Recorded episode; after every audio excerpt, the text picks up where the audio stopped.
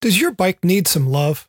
Shimano original replacement parts are the best way to renew the original function of your Shimano equipped bike. Available online and at your local retailer.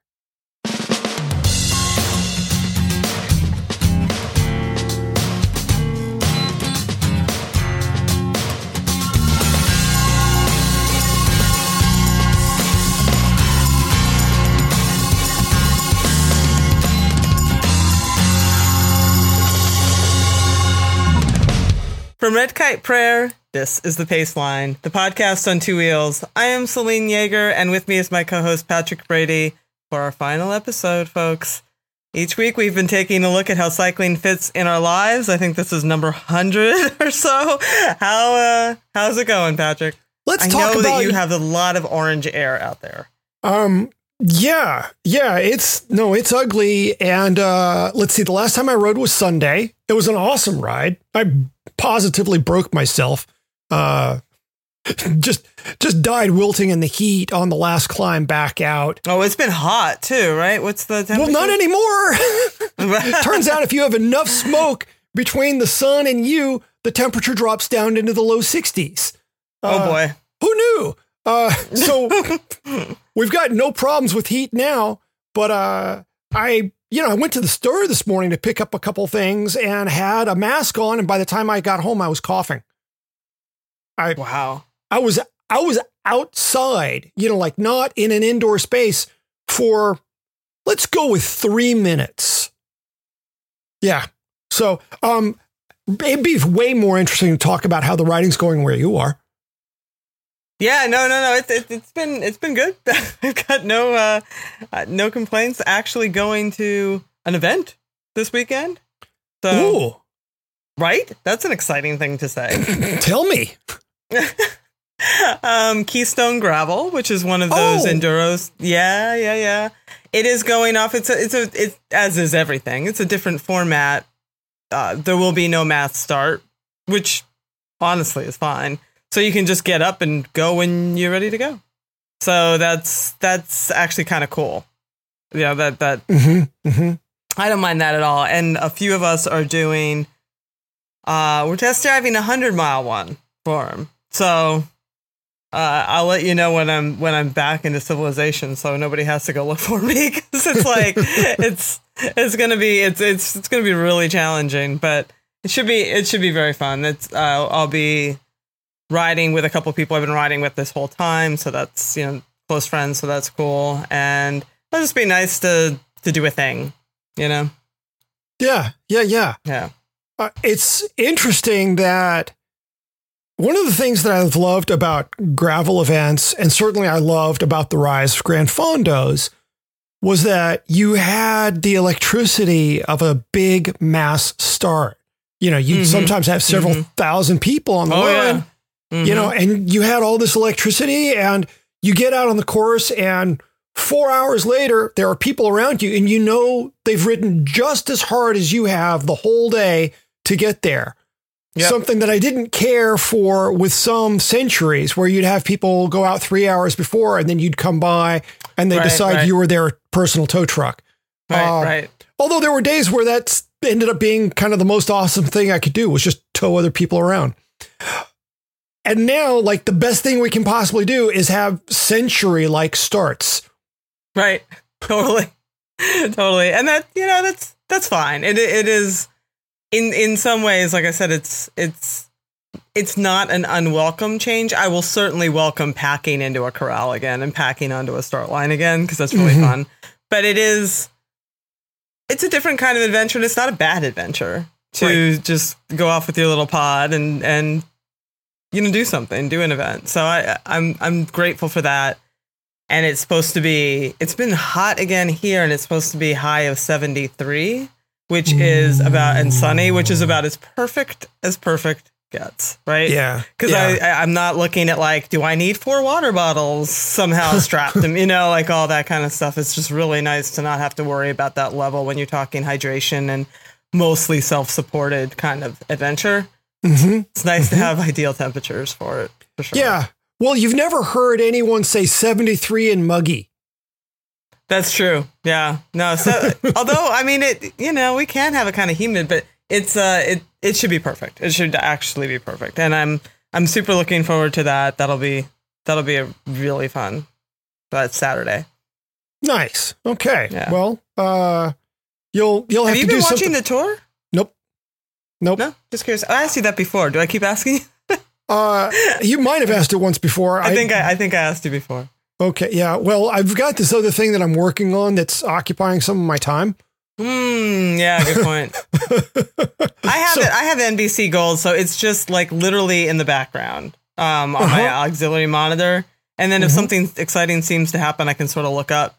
But mostly, it's just sort of like a baseball game in the background that I'm just barely paying attention to. the the the the The finishes have been quite exciting, and it's That's been quite exciting. Yeah, super. Yesterday was super exciting, but it's also like not having. There's no like this dominant force or you know. So it's it's actually good racing. You don't know who's going to win. You don't. It's none of it's a foregone conclusion. There's no. It's not the usual sort of play that plays out exactly the way you think it's going to play out. So it's made it actually really cool. Made it really cool to watch. Yeah. Good, good, good. Yeah. Well, I'm I'm certainly encouraged to hear that. I know friends of mine have been pretty thrilled with the racing.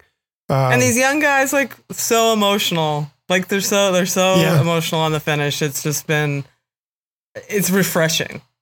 that's nice. Yeah. That's really nice to hear. Uh, something I always disliked was the the rehearsed victory salute. Mm-hmm. Mm-hmm. No, you have guys like in tears. You know, it's like genuine. It's very cool. That that's awesome to hear. Cool. Yeah. Well, you know, maybe pretty soon I'll actually carve out a little personal time again. Uh, seriously, the just about the only time I've been taking, you know, uh, other than like on into the evenings, has been riding, and yeah, I haven't been able to do that since Sunday. Uh, and I'm not going to ride tomorrow, and I'm probably not going to ride Saturday. The way things are looking. Oh, I feel for all of you out there with it, with this situation. It's really it's uh it's surreal. It's it's it's difficult to watch. It's difficult to watch. I've I've had more fun, and there's this there's this very weird bonding thing that happens with uh, my friends, where you know we are kind of suffering this thing together, and Mm-hmm. There's this, uh, especially in the bike community, there's this kind of weird cohesion, even though we're not seeing each other, Mm-hmm. but you can feel it in the Facebook comments, that sort of thing. yeah, yeah, yeah.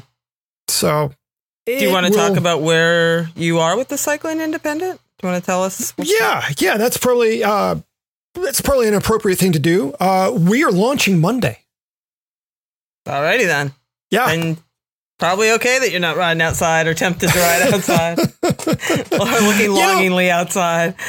uh, the roads and trails will be there next week and the week after and whatever. Yeah, that's true. Uh, Yeah. So it's good for me to knuckle down now. We've got a lot of really neat contributors, and honestly, basically all I've done this week, with one small exception, has has been working on editing work from our contributors, getting it formatted. I mean, we're on a whole new WordPress platform, so I'm still learning the system. Oh boy. It does some very very cool things. I'm yeah. I'm immensely proud of this site. I've done some neat things in my life. Uh, I'm doing one of them right now as we speak. This this new site, I'm I'm just super proud of it, and like working with you, the chance to work with Kush, uh, and and you know we're on the phone daily, doing FaceTime calls, doing Zoom sessions with John as well. I'm working with just, just the neatest bunch of people. I am so lucky. And so when we finally get to flip the switch and, and turn on the site for everybody, uh, I'm not nervous. I'm not nervous about whether or not people will like it. I'm only curious about how many people will like it because I know it's good work. I know Mhm. we've brought people just some awesome stuff.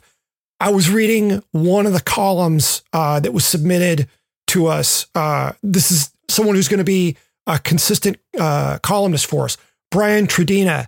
He went. Uh, Mm, he went under the yeah. Uh, went under the the byline Hoovis, uh, Bert Hoovis, Bert Hoovis.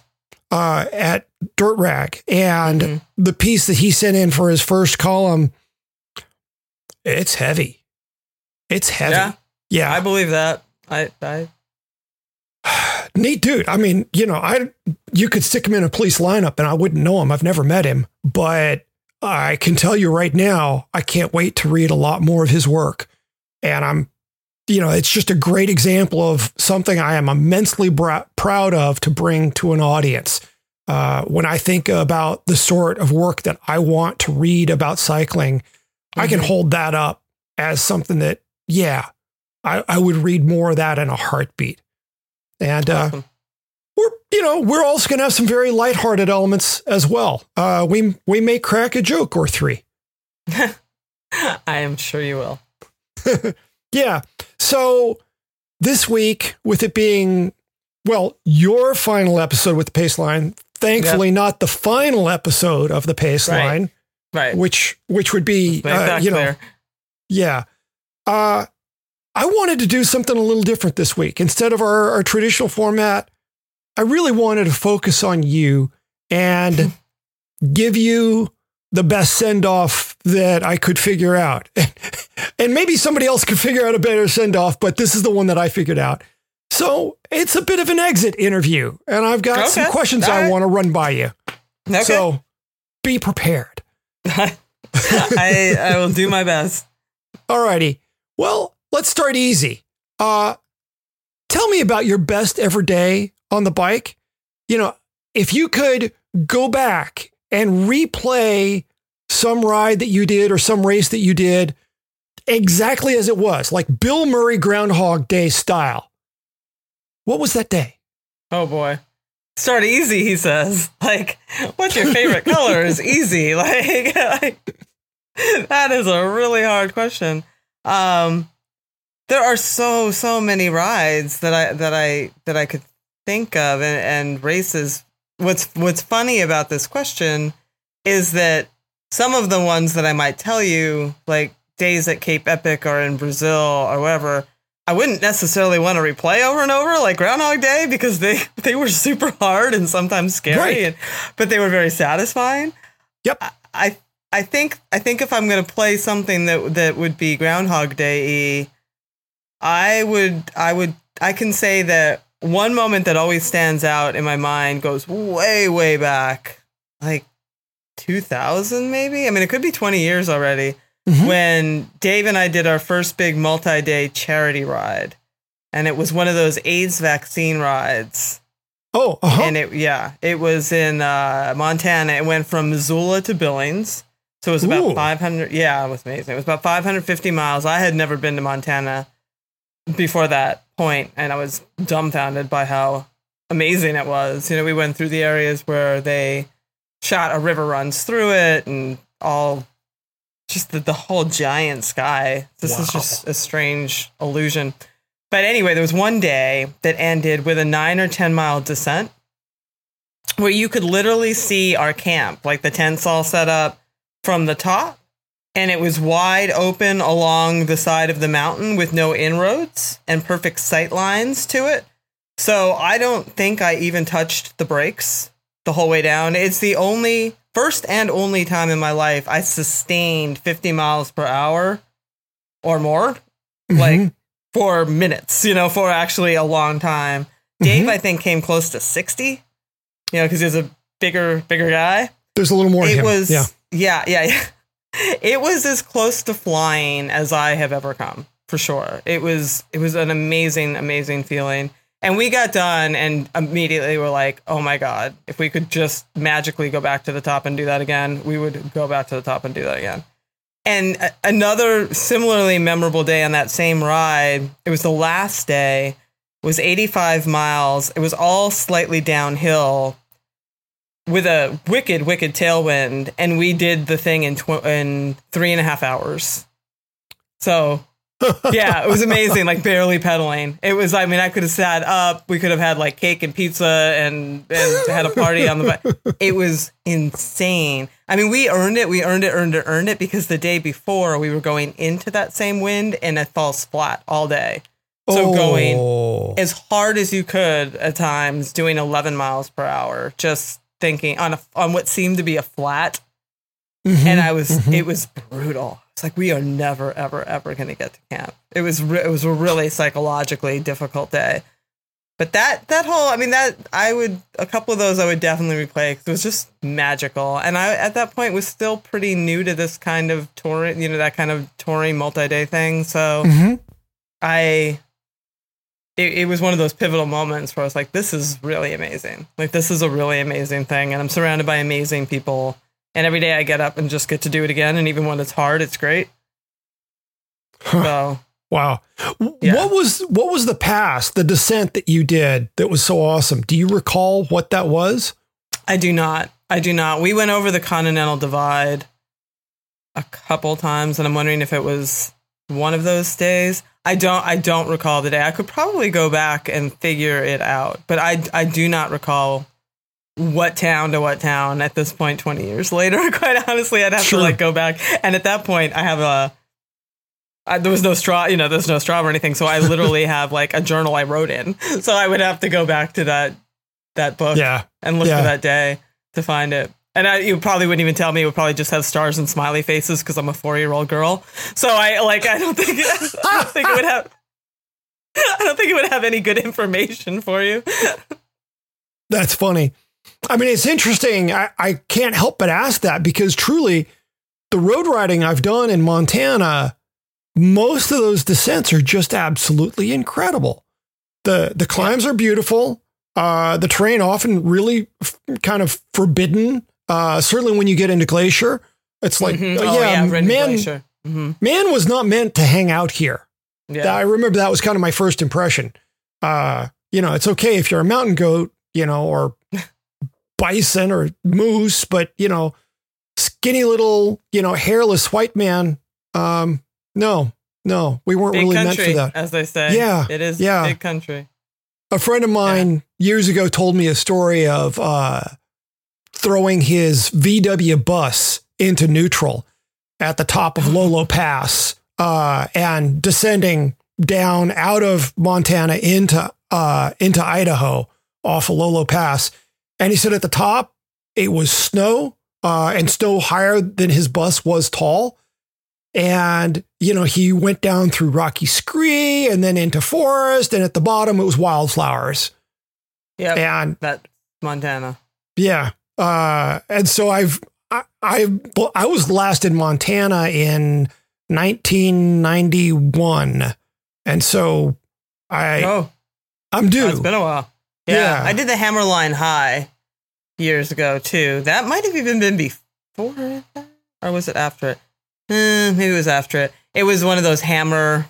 We we couldn't eat. All we got was Perpetuem, so we did like Oh. 130, 130 miles on heat and Perpetuem.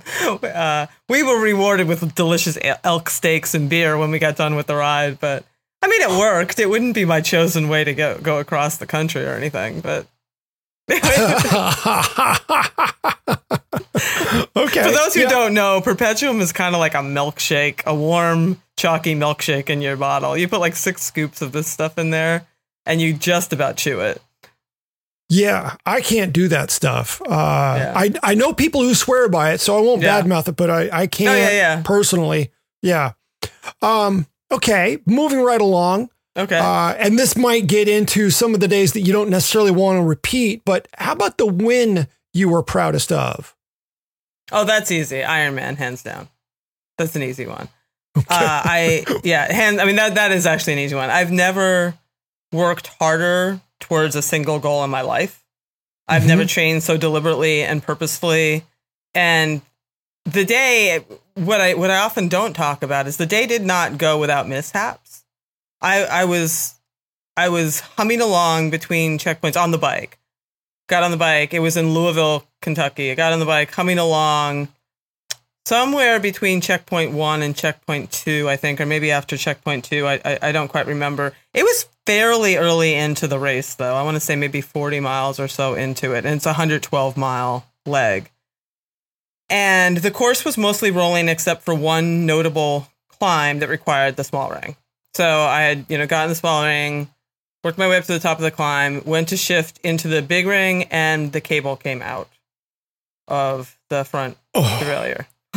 Oh, Which oh. I've never I've never had that happen. I've never like I'm as we've mentioned, I'm no bike mechanic. I mean, I'm not inc- incompetent, but I this, these are things that I don't usually mess with. right. So I looked down. I had no. I, I was like, why can't I go? And I was like, oh boy, that doesn't look right. So I got off my I got off my bike, and a race official was pretty close by actually, and stopped and said, you you need you know you in trouble? You need anything? And I said, yeah. And I I indicated what my problem was and asked where neutral because they have neutral support. You can't get help from other. You know, you can only get it in certain places from certain neutral support. And he told me that there was neutral support, was helping someone else, and it would probably be about 20 minutes. oh, Right.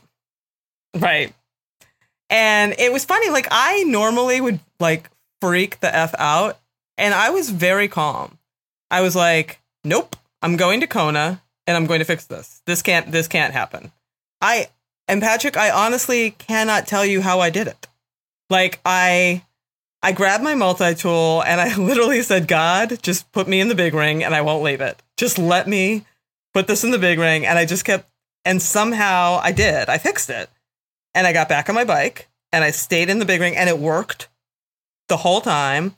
And I ended up with the fifth fastest bike time overall, including the pro women at the at the end of the day. So it was, but I still like I I think back to that with some frequency. I'm like, how did I do that? And how was I was just so it was.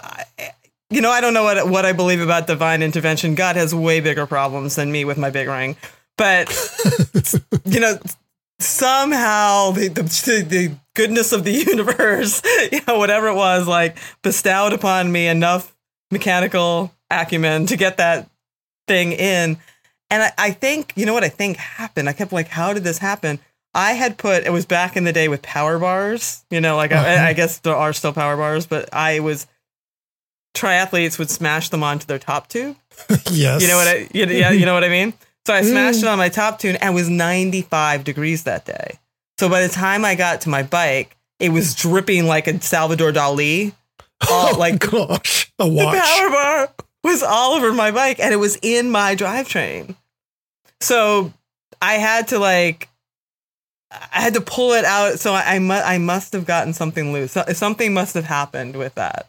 But that uh it's the only thing I can think unless it wasn't but you wouldn't you wouldn't mess with that in the in the build of the bike, right? Like I can't I don't know how else that would have I mean, all I can come up with is that it was never tight enough to begin with and had gradually worked its way loose. It's not impossible, but man, I put a ton of miles on that thing without any trouble before. You know what I mean? Like I had not. Mhm. It, Mhm. it- it's hard to it's hard to figure that out. But Yeah.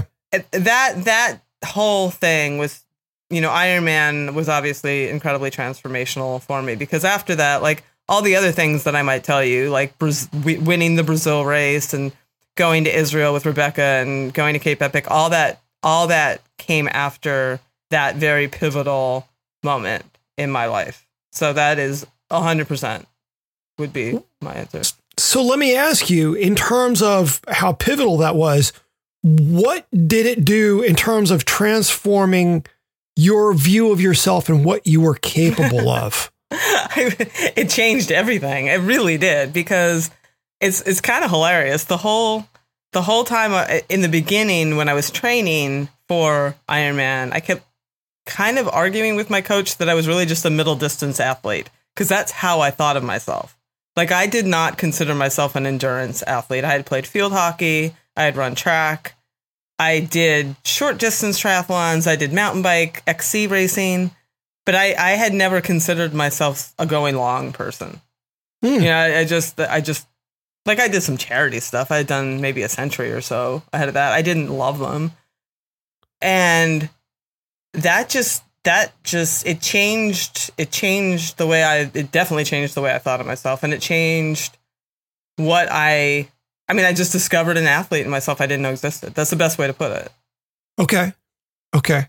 Cuz I mean one of the remarkable things is you, the stories we tell ourselves are not the same stories that our audience would be inclined to tell about us. You know, you've got this reputation, the fit chick, and you've had you know, as long as I've known your name, I've also known that nickname. Right. And so, you know, I think of you as being badass since water. And I respect that that's not the story you tell yourself about yourself. Yeah, no, I was fit. I mean, obviously, like, but that name, it's funny that incarnation of that name came from when bicycling first relaunched with Bill the first time. It was mm-hmm. all columns. It was like boxes and columns and all chunk journalism because that's what people were doing at the time. And I was a trainer and a coach, and I was sort of the fitness expert on staff. So I was answering readers' questions, and it was like ask the fitness chick. It was just, yep. And then at some point, it just became fit chick, and then it just stuck, you know. And, and to this day, I mean, like whoever thought twenty years later I'd still be the fit chick? I didn't, but it. um So I, I've always been fit. I mean, that's never been, you know, and I didn't, even when I was like going into Ironman before that, I considered myself fit. Like I, I was strong and fit. I just, I sure. never would have considered myself Ironman fit or like stage right. racing fit. Like that, that was not in my consciousness at all. Yeah. I, I could, I could see how that's a, it's kind of an order of magnitude shift in what your self perception is. 100%. And then it yeah. became like in my mind, I'm like, well, there's nothing I can't do if I put my mind to it. I mean, it really, it really did. But, but I also respected that, and I still respect that. And I never, mm-hmm. if I had not made it to Kona, I would not have done another one. If I hadn't finished, mm, that would have been hard. But I, I also learned that you, that you, that those are cards that you don't, you don't play your whole life, or you are you're playing solitaire because mm-hmm. you isolate yourself a lot from the rest of the world, from the rest of, you know, you're, you know, I've, I've been very open that, you know, Dave and I had, like, there was tension. It was hard. It was super hard during those last few months. It was very hard. Mm-hmm. But it's, uh, you know, I think everybody, if, if they want to, should commit to some giant thing like that once because it does, it, it, it you learn stuff that you can tap into and not live that way. It's not, you mm-hmm. know, it's not mm-hmm. tenable, mm-hmm. but but it, it definitely teaches you a lot of lessons. Yeah. Well, it's one of the interesting things that I, I wasn't planning to ask you this, but talk to me a little bit about, you know, once you had that success, you know, and you began to think, okay, there's nothing that I can't do. What is what is giving yourself permission to succeed in that way like? And I get that this is a difficult question. This is like, well, what's it like to be a Beatle? And Paul McCartney said, well, what's it like not to be a Beatle? Well, that it's funny. It's a, it's a, you asked me that and my head just swiveled because I, it, it's, it's turning that perception on its head in a way that I, that were, wasn't what I meant when the words came out of my mouth. Oh, okay. I, yeah, because I am ruled by crushing fear of failure and that never went away. Like, even though I had that success in Iron Man, every single time I woke up for something, I had that same crushing fear of failure. That that I have learned to harness and to somehow control. But it, it has been a part of my life. And every time I have to perform, especially if it's on a competitive stage, it's something that I must contend with every single time. Like the the the, the waves of misery are unbelievable. It's I, it's I wish like going back if there was one thing that I would change in that mm-hmm. whole mm-hmm. stretch, it would have been working with a sports psychologist. Oh, absolutely. I think I would have benefited enormously from that because a lot of people are like, "Oh, you could have been a pro," and you know that's probably true. I would have been an okay pro. My head would have been a, not good. I, I've always struggled with with that mental side, and frankly, I've always just enjoyed the way I've done it. I like I'm a mm-hmm. writer. I like that. I like having this thing that I do on the side that I that I have some capability of, but it's not everything isn't resting on it. Because then it would be even my god, it would be even more pressure and it would be harder. But uh, so so giving yourself permission to succeed is a weird way to say that because I don't think that way. But I, I understand what you're asking. I think Mhm. that that that that when you when you step up to plates, especially if those plates, and you're stepping up to one now, right? Like you would, and these Yep. these lessons transcend. So when you step up to a plate publicly in something that you really care about and is really scary, what I do and have always done is give myself permission to fail. Hmm. So it's a different dynamic. Like I step there and I'm like, the worst thing that can happen, I go worst case scenario because then I'm calm. You know, I'm like, if I go to the worst case scenario that I that I fail miserably and blah blah blah blah blah, and the sun still comes up and you know I just grab the bat and step up to another plate, I can function. And Okay. then once once the gun goes off, once the thing starts, I'm fine. I've always been fine once it's starting. It's just the hours before I get even a couple days before I start getting waves of that. Just like, okay, harness the butterflies, calm down. But it's it's it's a challenge. I I can appreciate that. Yeah. We're going to take a short break for our sponsor Shimano and we'll be right back. At Shimano, we love riding and we know you do too. As a small repayment for all the joy your bike has brought your life, we encourage you to maintain your bike regularly. Genuine Shimano replacement parts will keep your Shimano equipped bike running smoothly. Whether your bike is built with 105, XTR, or our new gravel group, GRX, a well maintained bike will operate better and go faster.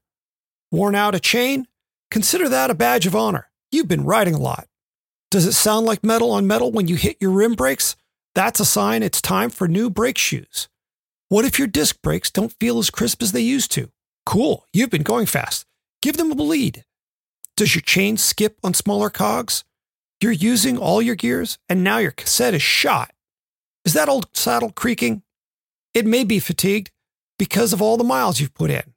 Consider a saddle from Shimano's Pro line of components. And what about your feet? Cleats can and do wear out, especially the right cleat if you're a cyclocross racer. Whether it is the plastic cleat on a road shoe or metal SPD cleat, they can and do wear out. Keep that love burning bright, show your bike a little TLC and take it by your nearest Shimano dealer to keep it running just like when it was new. Okay, this one's bound to be easier. Okay. and he like says- digging deep into the, into the psychology. If you had one kind of bike to ride, if you were going to be limited, you know, Oh, God. God forbid, you know, Mhm. one kind of ro- bike, uh, road, mountain, Mm-hmm. gravel, SUP. that has no wheels. Um, this is actually a pretty easy one, even though in in application, if this were to really happen to me, it would not be as easy. Like the answer is gravel. That's like that's actually a very easy thing because I love my road bike, but I could 100% live without my road bike. My my open is a great substitute. It's very capable. It can do if I lived in a place where there were tame where I was surrounded and my and my usual trails were very tame. You know, like Mhm. flow trails, that kind of thing. Mhm. Then a gravel bike would be a super, super easy answer to say. But I would my mountain biking is mountain biking and it's rocky and you need a mountain bike. And I love mountain biking and I would miss it. If I had to give up like one bike and I had to like say, okay, by mountain bike, you're gone, I would 100% miss that. But I, I think I make that decision because because it is hard to ride here. So sometimes you want to give your body a break from Yep. the, Yep. you know the rock. So like if I and I like to ride almost every day, so it would have to be a gravel bike. You know, because it just opens up all my avenues. I can still do some trails. You know, there's trails around the park that I ride that are really fun. Still kind of Mhm. challenging, but I can do them on my gravel bike. So it Yep. would be it would 100 percent be the answer. Yeah, I, I I can appreciate that. I would for me to make that leap, I would need a dropper post on my gravel bike, but a That's gravel doable. bike with a dropper post, I I think I could I That's could live that way. Yeah. yeah, I mean, I could, you know, in another place. Like I was thinking when I rode out in Arizona, like a, a chamois Hagar would be amazing. It would be an amazing bike to have out there because it was very Mhm. fun on the road. It, it wasn't. I mean, once you got used to it, it a little wonky when you first get on it, but then you get used to that like your Yep. front wheel being like a yard in front of you. But um, but then it's just like a really fun, very capable bike on all terrain. So yeah. Neat. All right. Your favorite place in the world to ride? I get asked this pretty much every time somebody talks to me, and it I always feel like I give the lamest answer because I always say Pennsylvania. Uh, but it's but it's true. There are I've I've ridden all over the world. There's a million amazing amazing places, beautiful beautiful places, places that are probably you know prettier or whatever, more epic.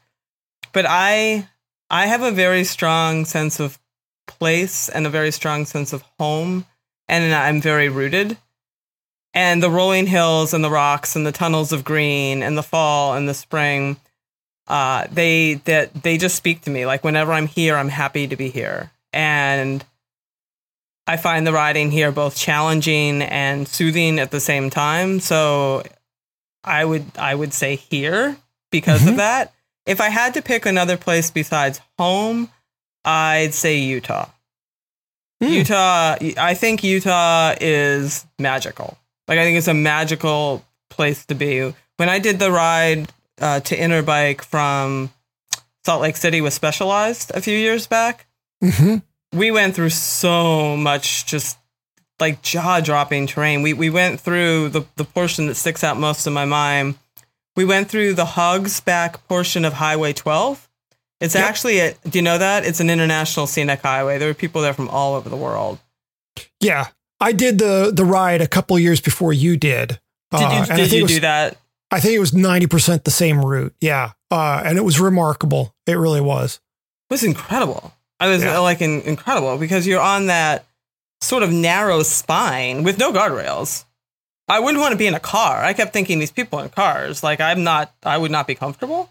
But on a bike, it was incredible, and you really feel like you're just like on this ribbon on top of the world with canyons on either side of you. It was that was Yeah. amazing.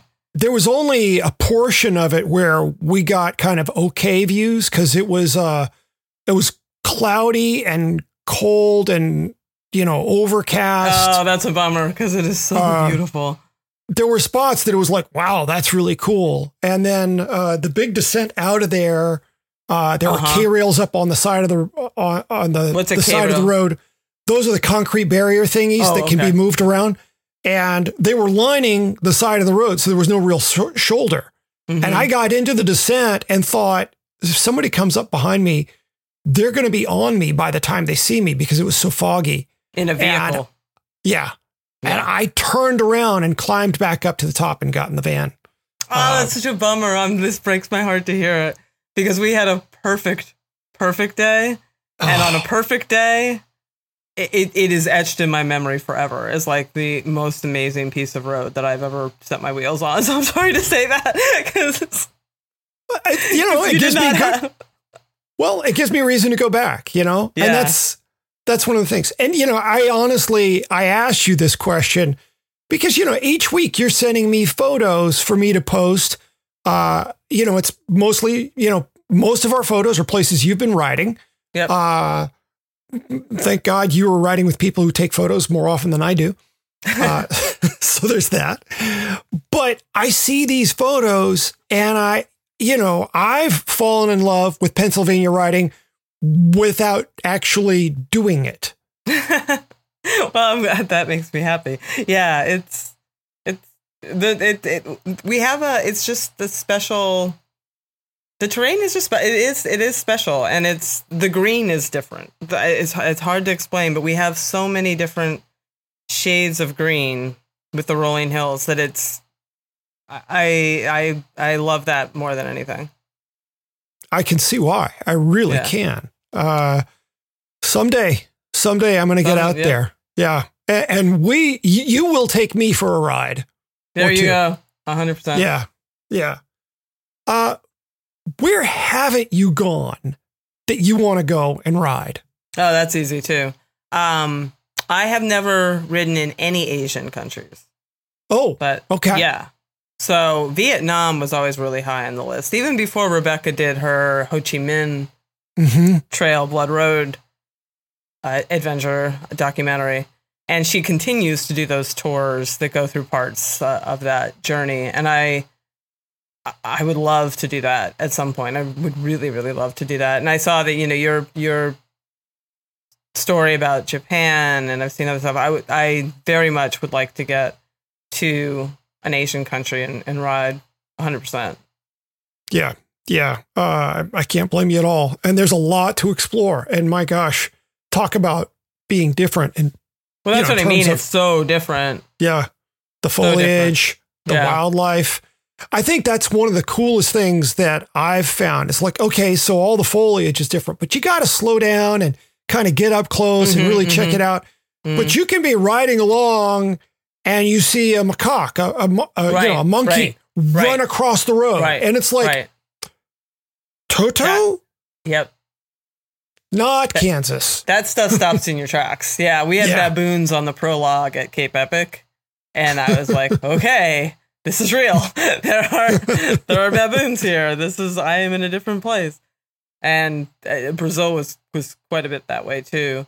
I would also really like to do the Rift, the Iceland, because Iceland is another one. If I had to say two places, never been to Iceland, and that is also like nothing else, right? There's there's nothing like Iceland, and I would ve- very much like to do that ride. Probably not next year, and who knows if we can travel. I don't want to talk about that, but um, 2022, you know, I, I really do want to Mhm. get out there and do that.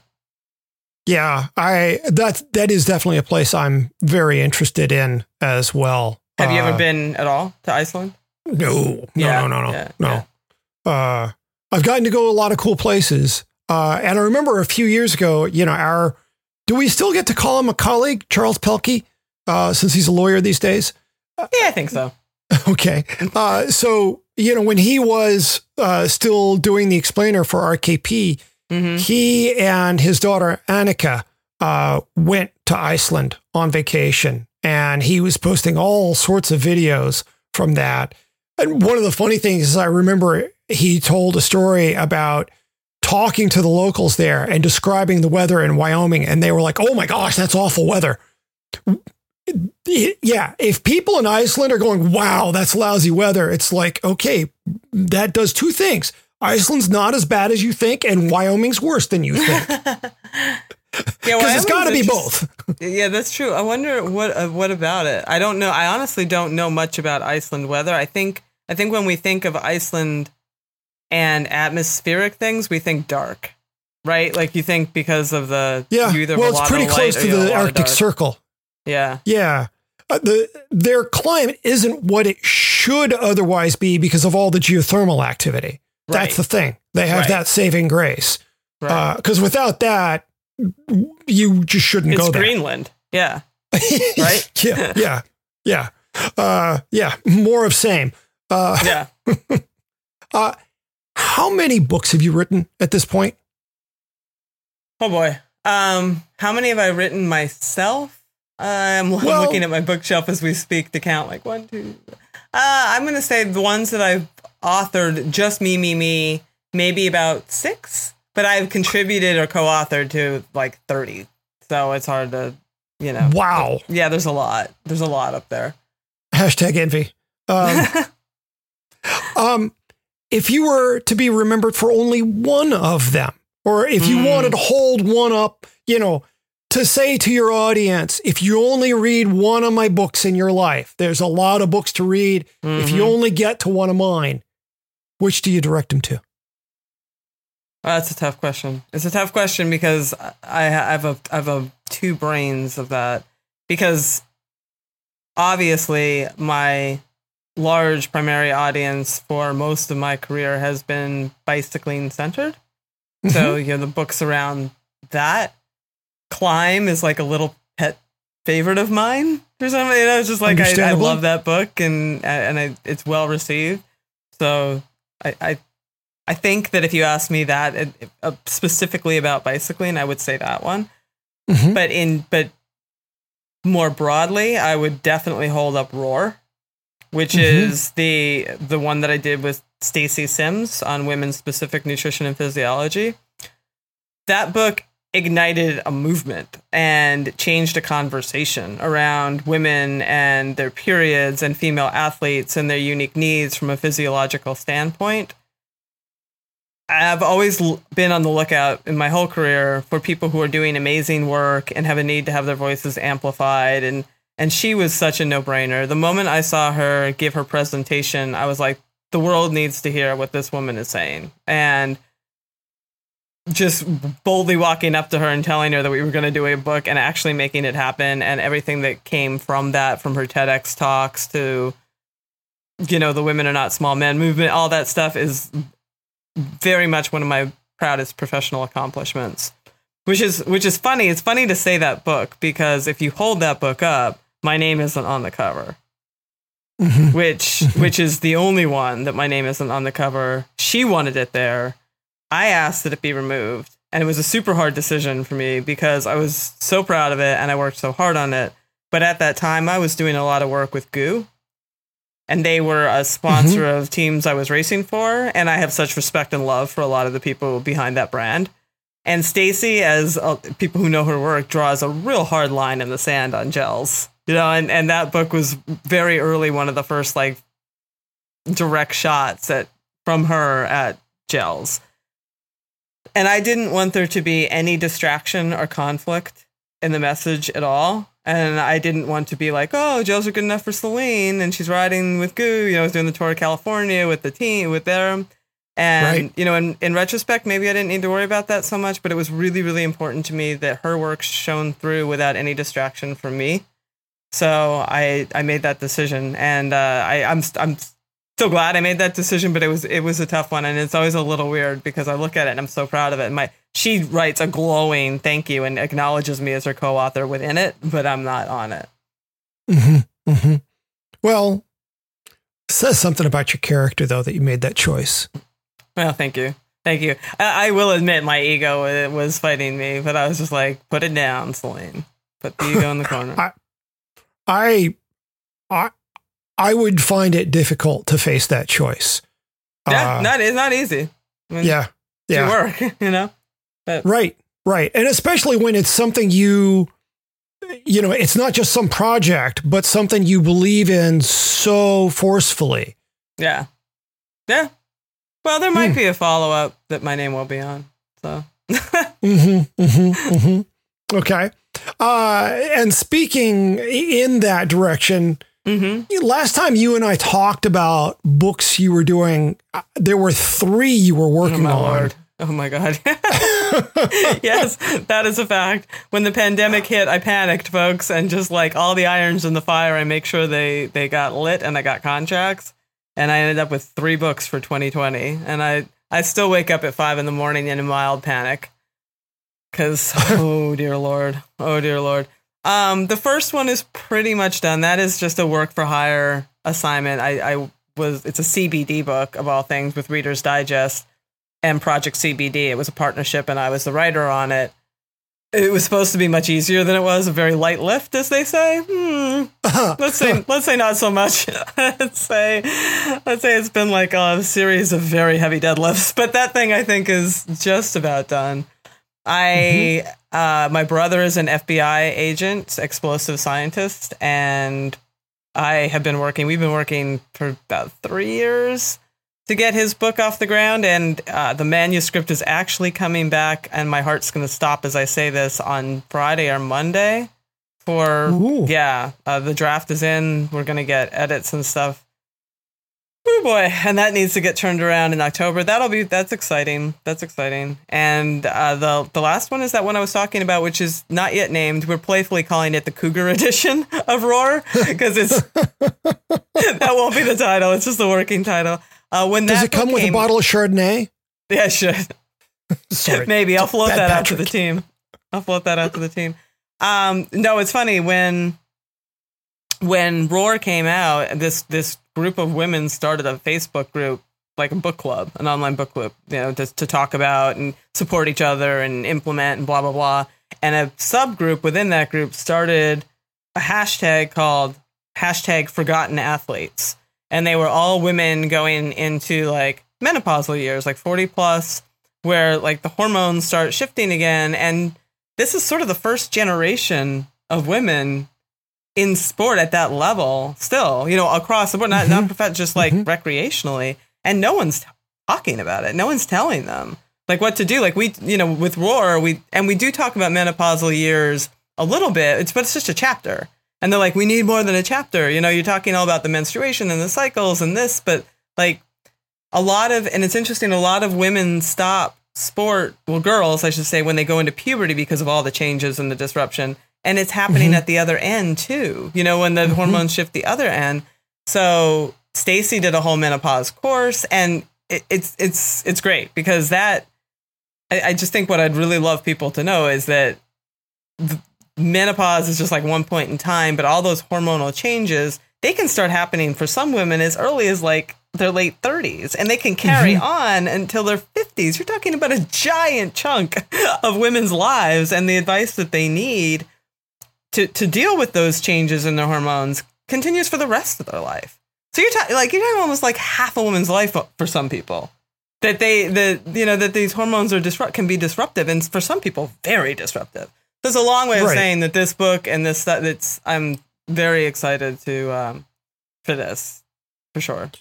Yeah. Well, I mean, I've always heard about this as a transition, and the more that I've learned, and certainly what you're talking about right now, makes it sound to me like, you know, calling those changes transitional in any way is a real disservice because what you're talking about is like constant motion in the backfield. yes. You know, Yes. I mean, I- it seems like yeah. a, a, an improper perception of what it is you're dealing with. Well, so many times I think people just think it's like a like a switch. Like you just wake up and like one day it's like, oh, my periods are gone. Okay, now I'm supposed to like it, but it's it just doesn't work that way. And um, I I've I've taken to calling it like your hormones SOS signals because your hormones are just messengers, right? That all they do is tell other things in your body what to do. And Mhm. during this time, like when women are getting fatigue and hot flashes and mood swings, it's just the hormonal SOS. So we're gonna we're coming in to like save the ship, you know, there because there are things you can do to like just as you can work with your cycle when you're you're not premenopausal, you can work with it when all that other when all those changes are starting to happen. And I I googled around to try to find like you know competitive analysis in this space and all that stuff, and it's there's not a whole lot out there for again for active women. There's tons for just normal medical advice or just general advice, you know, Oprah sort of stuff, Mhm. but really not for people who are still doing it- gravel races and triathlons and CrossFit and all that. Yeah, there's not a whole lot out there for them. Yeah. Wow. So that brings us to hit play, not pause. What is that? Mhm, What are you up mhm. to? What are you doing? That is, I am, I am uh, terrified in the best of ways about this because it's, it is something that uh, just got launched very quickly. It happened very quickly. So in conversations with Stacy and her team about this book that I'm talking about, she, Stacy, works with some women in the Live Feisty media company. So it's a women owned, women operated media company. They have a number of podcasts. They do Girls Gone Gravel uh, if we were riding. There's a bunch of them, unfazed, and you know, and I was talking to them because they they did a tremendous job promoting Stacy and her work and Roar. They tr- tremendous, and I was like, well, you know, I think this should have a podcast. You know, there should be a podcast for women in this space. And Catherine, the woman I was talking about, she's like, she she literally started typing to the team as we were talking. She's like, we might be able to make that happen. And I see her typing. I'm like, what are you doing? and she's setting up a she's setting up a meeting with the team. And we had a meeting with the team, and they're like, yes, do you want to do it? I was like, yes, because that's what I do. I just say yes if I want to do something, and I figure it out. So I said yes, and we had been working and working and working. And uh, I have to give Dave all the credit. Like, so it, it, had a terrible working title. It was like Meadow Power or some such cheesy thing. But like, we I couldn't come up with like a title that embodied everything that I'm talking about. Like, Mm-hmm. it- it's this long period of time, and you shouldn't feel like you need to stop or slow down or blah blah blah. And you know, Dave and I were just like riffing. It was like Saturday morning or something before ride, and he's like, he said Meadow Play. I'm like, eh, that's not it. He's like, hit play, not pause. I was like, you're a genius. I'm like, oh my god, you're a genius. Because I love that. I love it so much. You know, and there's all kinds of playful things you can do with it. Like, It's because awesome. your periods are stopping doesn't mean you have to. You know, like all the no, Yeah. like just no. We the whole thing is normalizing it, normalizing it, normalizing it. Talking to these women, there's millions of them that are like everybody feels alone. So yeah, I mean, my first guest is going to be Stacy, obviously. So we're going to do a, Mhm. like a a dual thing, and that it's going to launch in first week of October. But yeah, people will hear from me. But we'll put a little tile because I love the little tile that they came up with for the Yeah. for the podcast. Yeah, absolutely. Uh, the format of the show will you will most episodes be you interviewing someone else? All of them. Yeah. It's All just it, Okay. like I, I am the host. And you know, probably little bit of anecdotal stories here and there because I've got a ton of anecdotal stories. And then uh, interviewing just a wide range of people uh, from scientists like Stacy and researchers. I have a an interview on tap with this woman called uh, Erin Carson, and she's out of Boulder. And she does strength training that helps hormonal support, you know, because Mhm, there's ways mhm. that you can strength train that are beneficial to your hormones. So I'm talking to her, people like Rebecca Rusch, obviously, you know, who is just like, I was racing with her. We raced all through our 40s, you know, like that. Like, and she's, we're the same age, 51, and she's still out there doing Rebecca V.5 or version 0.5 or whatever she's calling herself now. So it's it's that you know it's a combination of like inspirational people sort of telling their stories and scientists ad- answering very blunt. I'm a very straightforward person, so I have I have a one on tap that I'm pretty excited about. This woman, Mary Jane Minkin, she's in Yale. I've interviewed her a million times for women's magazines, and so I have a I'm lining up an interview with her now. And I just saw that she was on the road years ago, obviously with Dr. Ruth Westheimer. really? Yes, talking about sex in the postmenopausal years. And that's off topic completely, but I'm going to have to ask her what that was like because my God, Yeah. it's going to be Yeah. an amazing story. So, yeah, I mean, it's going to be that. And then I'm going to wrap up each episode with like take home points. You know, so it'll be like a little intro, whatever that interview is with some some wonderful person telling you amazing advice or stories, and then just some take home points at the end. Given the number of women I know who are staring down exactly this barrel, as bummed as I am for our collaboration to end, I couldn't be more pleased for you. Thank I'm you. excited for the women that I know who are going to have a chance to benefit from this. Uh, it's funny, you know, to think of a guy recommending a podcast about women's issues to women, but I know a We're lot of women. I'm going to, Oh no, we're all about it. We we you know we've always encouraged men to read Roar and to be informed. It's especially if you like live with women, like women, work with women, any of it. Like it's it, it doesn't hurt to doesn't hurt to know. it does strike me as kind of a ally behavior, you know, Yeah, no, there's that. educate yourself. Yeah, no, there's that. But but it's yeah, it's uh, I think it, there's there's definitely it, it, I like it because it was definitely one of those things. Like a lot of times, I find myself, especially way back when I wrote more in like the general fitness weight loss space. You know, you have like a widget, you're trying to find an audience for it, or you have like. And this isn't that situation. This is definitely by popular demand. Like people, I I've seen these women calling for this and wanting it, and and I at this point in my career I've not only lived it and continue to live it, but I've amassed this amazing collection of experts that I've just talked to over the years that I know are there to provide, you know, that voice. Wow, that's it's really terrific. Uh, and to think, you know, the women I I know of who are confronting this and the struggles they're having, to think that in a couple of weeks they will face the opportunity of beginning to have uh, new resources with which to approach these issues. hmm You know, I'm I'm excited for them. And if nothing So- else, you don't feel alone, right? Like Yeah, I think yeah. that's I think that alone is huge. Just hearing, even if even if it doesn't solve everything you have, because I mean, let's face it, you're not going to solve every single issue. You can mitigate things, you can help, but at least you know that you are not the only person going through X, Y, and Z, and you see people successfully living with X, Y, and Z, and that that alone is very empowering. Yeah, I mean, validation and encouragement. Uh, that's never done anything for us, right? No, it's, it's better to just be shameful and keep things in, in secret. I think that that's the best. Like stigmatize it as much as possible and don't talk. Oh Yeah. well, I was raised Catholic, so No, yeah, me I too. got that covered. right there. Fine. Stop talking about that. Why are we talking about that? oh, wow. Oh. No, we shouldn't end. I don't want to end. Don't say.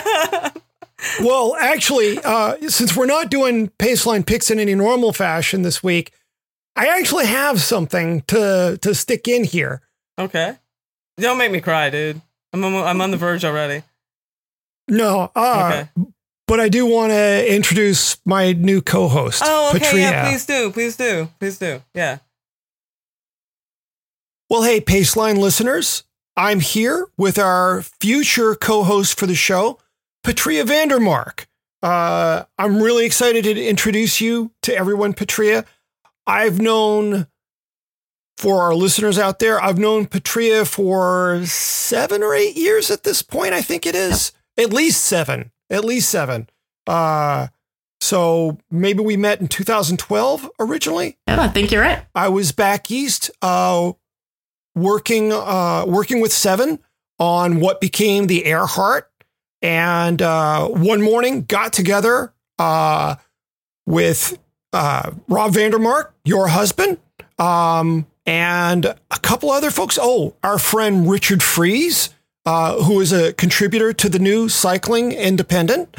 And uh, we went out for a little gravel ride on local trails and whatnot. And I was finding myself envious of the Boston cycling scene, which was not something I ever anticipated. But I was really impressed with your energy and uh, the enthusiasm that you brought uh, to your job with Ride Studio Cafe and now Ride Headquarters, which I haven't gotten to see yet. Doggone it. But uh, you are one of the owners. And when I began thinking of, gosh, I need, I, I would like to continue the pace line, there was that. But I need someone who can uh, provide something different than what Selene brought to the show. And truly, you were the first person I thought of. And uh, I can't say I ever considered seriously anyone else at some at any point. So what I want to do for our listeners is, you know, from a professional background, let's just talk a little bit about uh, you and what you do with Ride Studio Cafe. Uh, and at some point, we will get into the very interesting, if circuitous, path that led you there. All right, great. Thank you so much for having me, Patrick. I'm really excited about being here and being able to connect with your podcast and your listeners and everything cycling related. yeah. My ba- what I do at Ride Studio Cafe and Ride Headquarters is I like to call myself the curator. It's a nicer way of saying manager. Trying to get people the best cycling experiences possible we do a lot of cycling related events, similar to the ride that you mentioned that we did with Richard Fries back in 2012 with really cool mixed terrain. And we brought mixed terrain riding to the area, especially with our group rides, which we've had consistently throughout time uh, at the studio, except for now with COVID, we've had to cut out the group rides. But we're still bringing cycling events to people mm-hmm. and getting people on great bikes. So curating every single bike that's purchased. There are no two bikes that go home that are the same because there are no two riders that are the same. Wow, that's really cool. Uh, and of course, you carry seven there. What else do you do? Uh, what are your other lines? Uh, Honey Bikes is a titanium frame. It's stock, so it, it costs slightly less than a Seven Cycles bike. And they are every type of bike from road bikes, gravel bikes, fat bikes, mountain bikes, um, tandems as well. So we do full line of of honey bikes and seven cycles bikes. Neat. Well, so in a couple of weeks here, uh, I believe Selene and I each have an episode of the Paceline Tandem uh, on deck. But uh, we will be back with you and our first episode of the new version of the Paceline in a couple of weeks. So, Patria, first, just on a very personal basis, thank you for being willing to do this. Uh, I was I was really excited by the idea, and I honestly didn't know if I was going to be able to talk you into saying yes.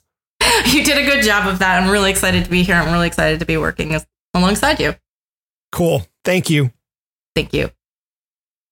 Yeah, she sounds awesome. Like, like that sounds like a really uh that sounds like a very paceliney kind of host to me because she's got Ah. such a you know such a, a variety of experience, different experience that I have, which is pretty cool too. So I, I'm I am very happy to pass my mic to this this wonderful person. Thanks. Um, Yeah.